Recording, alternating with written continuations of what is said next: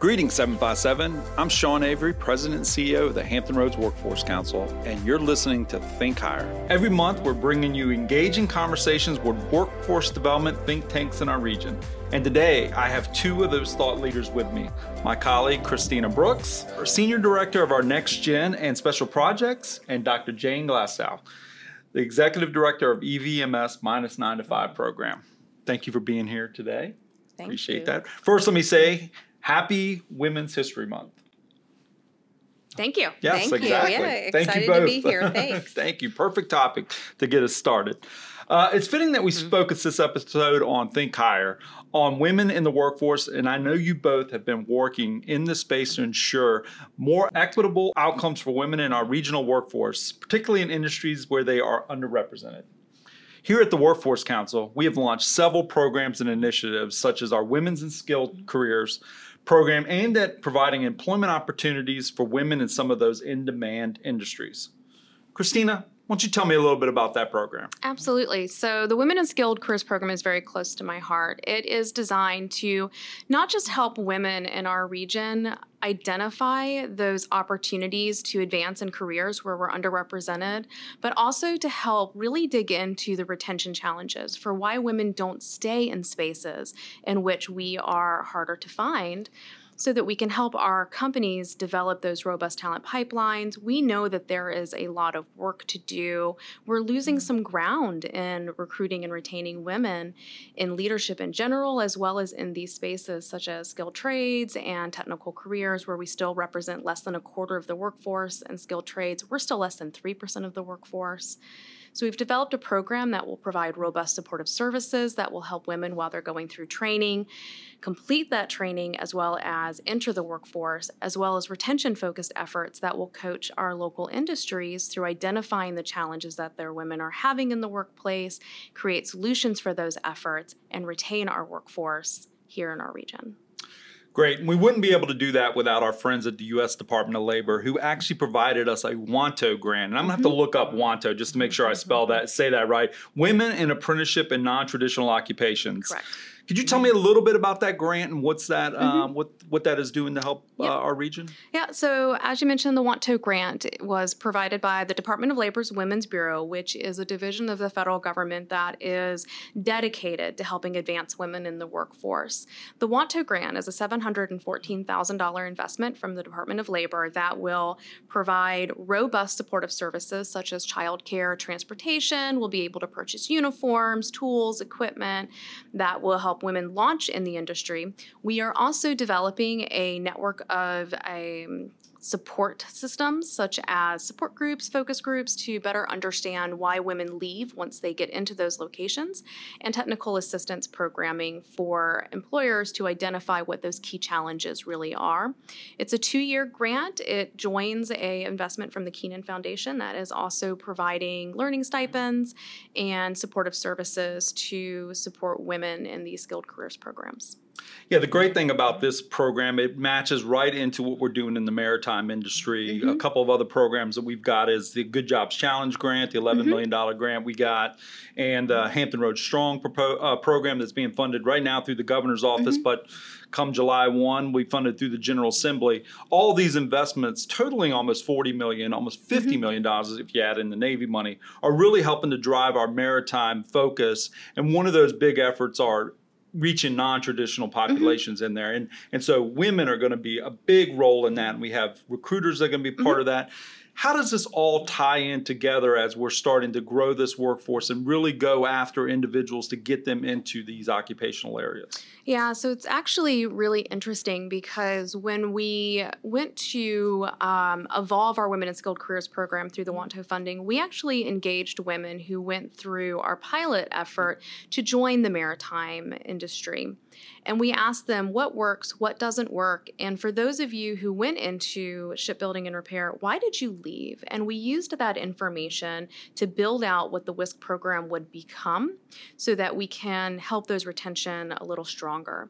As we're building out this system, we're going to be engaging in more of those conversations directly with women and other underrepresented populations in order to build those pathways into the maritime industry, as well as all of those other industries where um, women are harder to find. We're going to be doing grassroots recruitment efforts at the neighborhood level, engaging our community organizations, our faith based institutions, and really digging in to find individuals where they live, where they play, and where they build their families so that we can connect them to these opportunities. Yeah, we're not just focusing on the maritime industry. Mm-hmm. We're going to replicate this into the information technology yep. and the cybersecurity mm-hmm. and the healthcare and all of our industries because, again, we know after the pandemic, we've had a hard time getting mm-hmm. people back into the workforce and really getting them to go into these career opportunities. And so we're, we're, pushing out all the barriers and trying to make make mm-hmm. it easier for people to get in there. Are there any other examples that we're working on to, uh, to try to get women into this? Absolutely. You know, we lost a lot of women and a lot of individuals in the workforce in general through the Great Recession, and I know it's been called a a She-cession, mm-hmm. but we also have this challenge where we are not having as many women come back into the workforce, but we're also seeing women leave at an unprecedented rate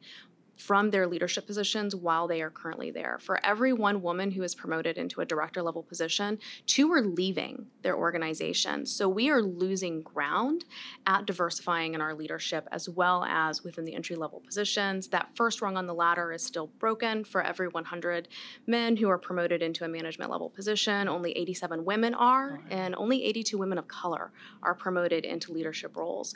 So the WISC program is going to be really digging into that information information, building out those support networks, launching mentorship programs so that we can connect women who are in leadership with the women who are rising so that we can retain those numbers, working with our industry partners, not just in maritime, but everywhere where you're not going to find women in the majority. So those IT clusters, even parts of healthcare where it's going to be male dominated, you're going to find us in the building trades. A lot of just really good work to come in order to help turn that tide. So we've got a lot of resources to help individuals get into training, mm-hmm. but we know that there's still barriers there, yep. such as mm-hmm. childcare, such mm-hmm. as transportation, such as those issues that are that are really affecting individuals their ability to get back into the workforce or even get into the workforce.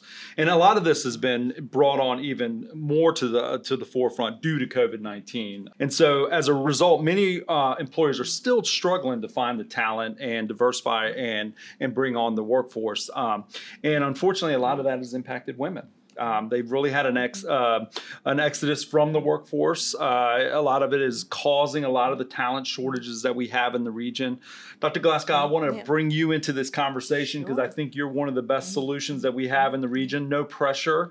Uh, we know you're going to solve all this issue, yeah. but uh, can you tell us about minus nine to five and how you're helping us with solve sure, this issue? Sure, sure. Well, um, the child care uh, workforce and the child care um, system in Hampton Roads is one sliver of what we do. Um, but I'll tell you a little bit about minus nine to five, and then we can talk directly about child care and some of those issues that are impacting the um, workforce in Hampton Roads. So, Minus 9 to 5 is a collective impact initiative. We're housed at the Department of Pediatrics at Eastern Virginia Medical School. People might be saying, wow, why would um, something around childcare and, and families um, be housed in the Department of Pediatrics? Um, and it's a, a, great opportunity for EVMS to talk about how important it is for holistic child development that we focus on all areas. So, we focus on um, healthy homes and healthy children, we focus on um, thriving families, all the supports that families need to raise children who are healthy, thriving, and ready to learn.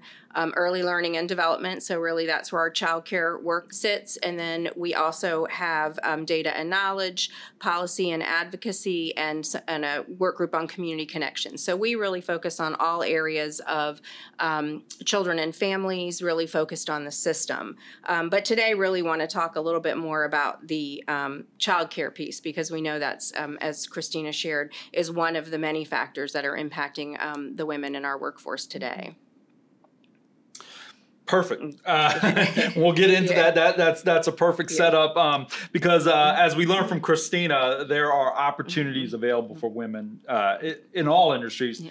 I mean, we want them to get involved in everything that we're involved in. So I will tell you, women make mm-hmm. the best welders. Employers mm-hmm. say that. And so we need to get them involved mm-hmm. in it. Well they make they make the best everything right? Uh, so i mean uh, however um, according to the bureau of labor statistics 2 million women have mm-hmm. left the workforce since 2020 in 2020 and there is actually a term for this. I've never even heard of this She-Cession. Mm-hmm. Yes. Okay, new to me. This is hitting the business community hard in terms of recruitment and retention, so that we no longer can afford uh, to ignore how childcare is impacting our, our, our workforce. Um, it's it's really having a, a major impact on us. And you've done a lot of work around trying to get businesses to understand that and how we can get family friendly businesses. Can you Yeah. talk about that project? Sure. Um, you know, it, kind of in response, I think that the pandemic showed us a lot of things, um, but one of them was, I think, the fragility of the childcare system, um, which is still struggling, has still not responded um, or still rebounded. So we, as part of our work at minus nine to five, um, in response to that, created a family-friendly business toolkit,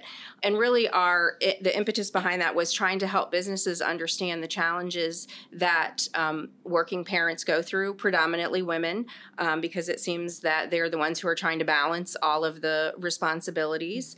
Um, not in every case, I don't want to sound uh, stereotypic, but we know that it's impacting women more.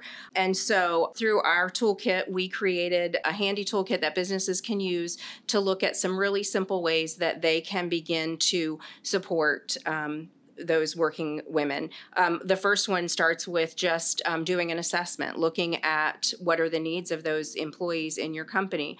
Um, uh, you know, a company that provides services um, and is open working hours from nine to five is really going to be different than um, the shipyard where they're looking at welders who come in very early or stay late. Um, our military population, the needs that they have are different. And so um, the first key to that family friendly business policies are really looking at what are the needs of your employees, surveying those people that work for you, um, as you were kind of talking about in some of these grants, to find out exactly where those gaps are um, so that we can address them. But th- throughout the toolkit, there's other things too that talk about flexible scheduling. There's some talk about how you can um, in- increase the bottom line if you don't have dependent care accounts, um, if you don't have health savings accounts, some things that you can, um, policies that you can input, uh, put in place, and they will ensure that um, families are getting every bit of their dollar. And we know right now that you know with the way that the economy is that every dollar counts. Um, you know we also talk a lot about looking for childcare. Um, our childcare system has been really critically impacted a lot of it because of the challenging workforce uh, childcare workforce situations which we can talk about in a minute. Um, but many of our childcares are not fully open because of the workforce and um, so families have a really hard time finding childcare.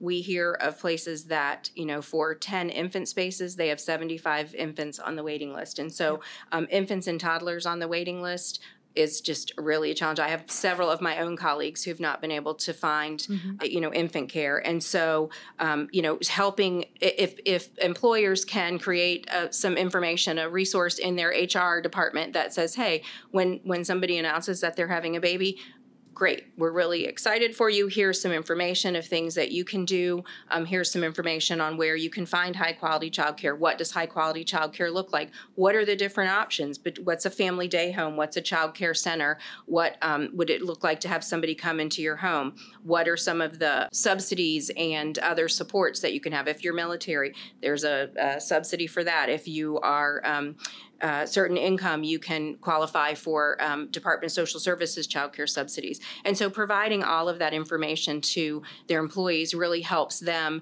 be prepared and not wait until the baby's born and then decide that I need to start finding childcare, um, which is often going to leave me not able to return to work on time or at all. Yes, exactly. Yeah. Um, Jane, Yep. uh, minus nine to Mhm. five, does it represent the whole region here in Hampton Roads? We do. We um, kind of a little complicated. So uh, most of our work is in the five cities in South Hampton Road, so Chesapeake, Norfolk, Portsmouth, Virginia Beach, and Suffolk.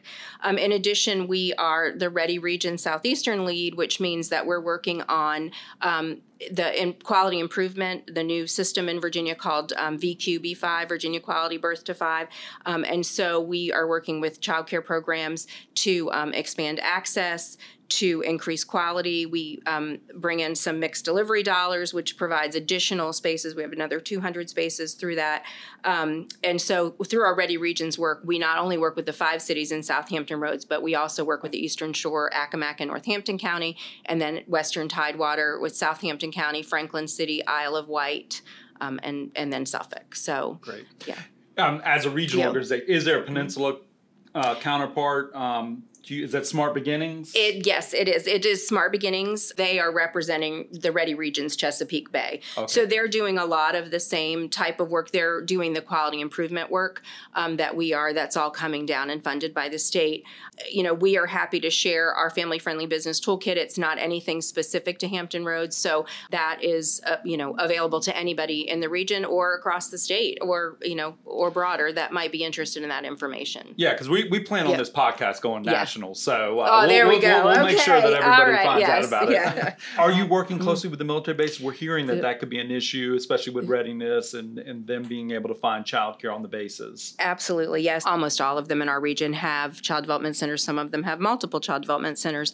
Um, the military also contracts with family day home providers, and they do the monitoring for that. Um, but the waiting list for child care for our military personnel is long, sometimes in the thousands. When somebody relocates, um, you know, when they come to the area, um, they their command tries to help them get child care. Um, one of the things that we we have been doing that's been um, beneficial to the military, especially the junior enlisted, um, is we have a mixed delivery grant that provides funding for child care, and we're working with Armed Services YMCA to provide three and four year olds programming uh, there, which is great it, it's a small number of spaces, but it's a start, you know. And um, the military, we we do work with them on um, the quality improvement, but they are ve- well invested in looking at at options um, in the region. And I know they also have a person who works on uh, finding nannies um, and matching those up with um, for military as well. But that's that is a big challenge. And then you know when you think about the non traditional hours that our military often need, you know, as the mother of a service member, I know he doesn't always work uh, traditional hours, and so finding programs that can care for children really early in the morning or overnight or during short deployments. Um, you know, not everybody has family to help out. Sure. It, it's so childcare. It's a mm-hmm. huge issue. I mean, there's a lot Yeah. of different uh, inputs mm-hmm. into it, but Yeah. we at least got an organization mm-hmm. that's working with us to Yeah. try to find a solution. But it's going to Yeah. take the whole region. And Yeah. the military piece. One of the big things that we like to promote here is we've got military spouses and military family members. But if they're not able to find childcare, they're not able to get in the workforce. So it's just it's a rolling problem that we have. So I think the solution is we've got to increase the workforce that's in the childcare. Absolutely. And so, who better to help do that than the Hampton Roads Workforce Council? And and so we've got to figure out programs and cre- increase the training, increase the certifications. You have some ideas on that and how we can work together? Yeah, we do. Uh, the right now, the childcare workforce um, is at a critical shortage. Um, uh, our, many of our childcare programs are operating at maybe fifty percent of their capacity because they simply don't have the staff to come in. Um, the average wage right now for childcare providers in Hampton Roads is fourteen dollars for teachers, um, and so we're hearing that teachers are leaving the workforce. And you know, we hear in public school where they're paid more that those folks are leaving, uh, and they're having a hard time recruiting. Imagine in a child care center where 80% of our child care programs in the region are not able to offer benefits to their employees um, and the lower wages. So we, you know, I think collectively have to start thinking about ways to increase wages. We have to start thinking about, uh, and that's really going to take some public and private dollar investments, I think, because you, you can't charge the parents more. Um, but the business model for many childcare programs, if you were to present the business model when you're opening a business like that to somebody, they would say that's probably not a really good investment um, just because your income comes from your families and your expenses are determined, some of them by the state based on ratios and, and the care that you have to provide. So, um, but there are some great things um, working with Virginia Early Childhood Foundation on a fast track training program um, for teaching assistants. We've got some local childcare providers who are really um, excited about taking a bold step and are offering $17 an hour for these positions. Um, Virginia Early Childhood Foundation has some federal funding that is um, helping to train those folks. It's paid training, getting them into the centers. The centers then agree to do some mentoring. Um, they get a bonus at six months and a year. So, but we really have to think creatively. And as you said, it's going to take a- lot of resources and a lot of creative thinking. If it was an easy problem to solve, we'd have had it solved a long time ago. But it is uh, it is really challenging. Um, but I think it's it's really cyclical. Right now, we don't have the childcare workforce, so we don't have enough capacity, which keeps other people from going to work. Um, they can only pay so much for childcare, which keeps the wages low, which keeps the workforce. Um, at bay. So it's it's really a challenge. So we really need to break the cycle. Is Yeah, what we need to do. It- it absolutely. is an economic development activity too. I mean, if we Yeah. can't grow the, we're not going to be able to grow the economy if we have these roadblocks in the way for for success. Christina, Yeah. I know. Uh, were you going to answer? I was just going to say, you know, I think we, we're really focusing on childcare, but I think too, you know, equally uh, important is businesses, as we were talking about, understanding the impacts on families, the stress of childcare, the the stress of trying to balance when your child's in school and or you know playing sports or have you have a conference um, with the teacher, and so finding ways that we can help support all of that. All of those policies are part of the economic um, development issue, I believe. I- I Absolutely. totally Yeah. agree with that. I know our Virginia Mm-hmm. Career Work Centers, our veteran centers are really promoting these opportunities for individuals. 'Cause It could be an entrepreneurship opportunity. If somebody wants to open up a child care center, Right, they've and got an opportunity to we be their got plenty of resources Yes. to help help connect them with the right things. I mean, there are resources out there, um, and you know, the state is investing um, in some of these things too. In our Virginia Quality, for those that accept any public funding, um, the state is this year providing a twenty five hundred dollars stipend to child care providers who work more than thirty hours with children. Um, next year goes up to three thousand. It's not um, a a wage increase. It is a stipend that goes directly to the teacher, but that's something that we can do.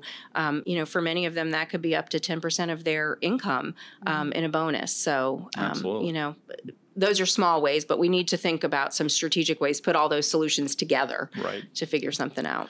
Well, Christina, as as our strategic person in the Mm-hmm. organization, I know you have some thoughts on this as well. Would you Oh, absolutely. Always have some thoughts. share some of the great ideas Um, you've uh, come up with? You know, I think we can talk about a couple of early wins that we've had with our good friends Mm-hmm. at minus nine to five, such as some short term credentialing that we've Yeah. piloted to help upskill our current workforce. Yeah. So that we can grow that pipeline. And I think continuing Mm-hmm. to look at ways of upskilling the existing childcare workforce so that we Mm-hmm. can help uh, retain those positions and help grow those wages is definitely something we want to dig in a little deeper on.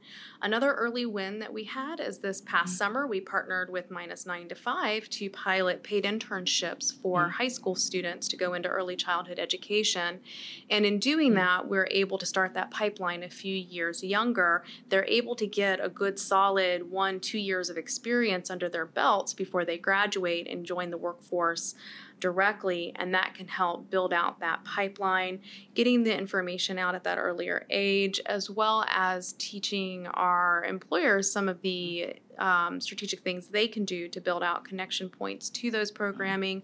Would like to see us doing some more um, partnering with industry at getting creative in connecting mm-hmm.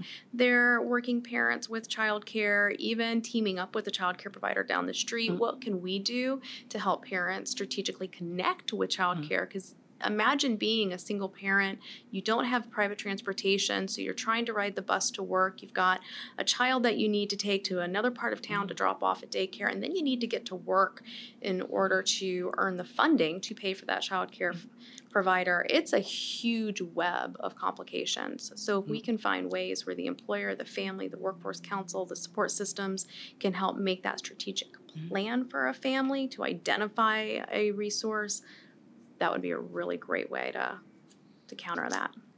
Great idea, Christina, as always. Uh, Christina, Dr. Glasgow, this has been a great discussion. Did you want to add one more? No, I'm, Something? yeah, Okay. I'm good. Thank Um, you. Well, before we close, Yeah. though, I got to ask you Yeah. one request. Uh, can you please share with to our employers that are listening where they can find that family-friendly? Uh, Oh, absolutely. toolkit? Yes, we have it um, front and center on our website. Um, there's a quick link right on the website. It's minus M I N U S, the number nine two five M I N U S. 9to5.org um, and right in the center there's a big gold bar that says quick link to our family friendly business toolkit um, and we encourage that to be shared with whomever uh, is interested um, you know share it with your employees share it with your colleagues um, who may be dealing with some of the same issues with their employees and we will also share that Mm-hmm. Yeah. Mm-hmm. on all of our uh, social media and website as well. And Christina, where Mm-hmm. can we find more information on our training programs we have to offer? And Yep. So come find us mm-hmm. at theworkforcecouncil.org and also stay tuned for the Women in Skilled Career Summit, which will be coming up in a couple of months, where we will discuss more in depth how to understand women's recruitment retention challenges and build out those supports. So again, workforcecouncil.org, and you can give us a call at 757 314 2370. Well, thank you both for this great conversation. Uh, I, you definitely encouraged us to think higher uh, today as we covered such important topics uh, for the region. And to our new viewers and listeners, if you enjoyed today's first episode, be sure to subscribe and share. Thanks for tuning in. This is Think Higher.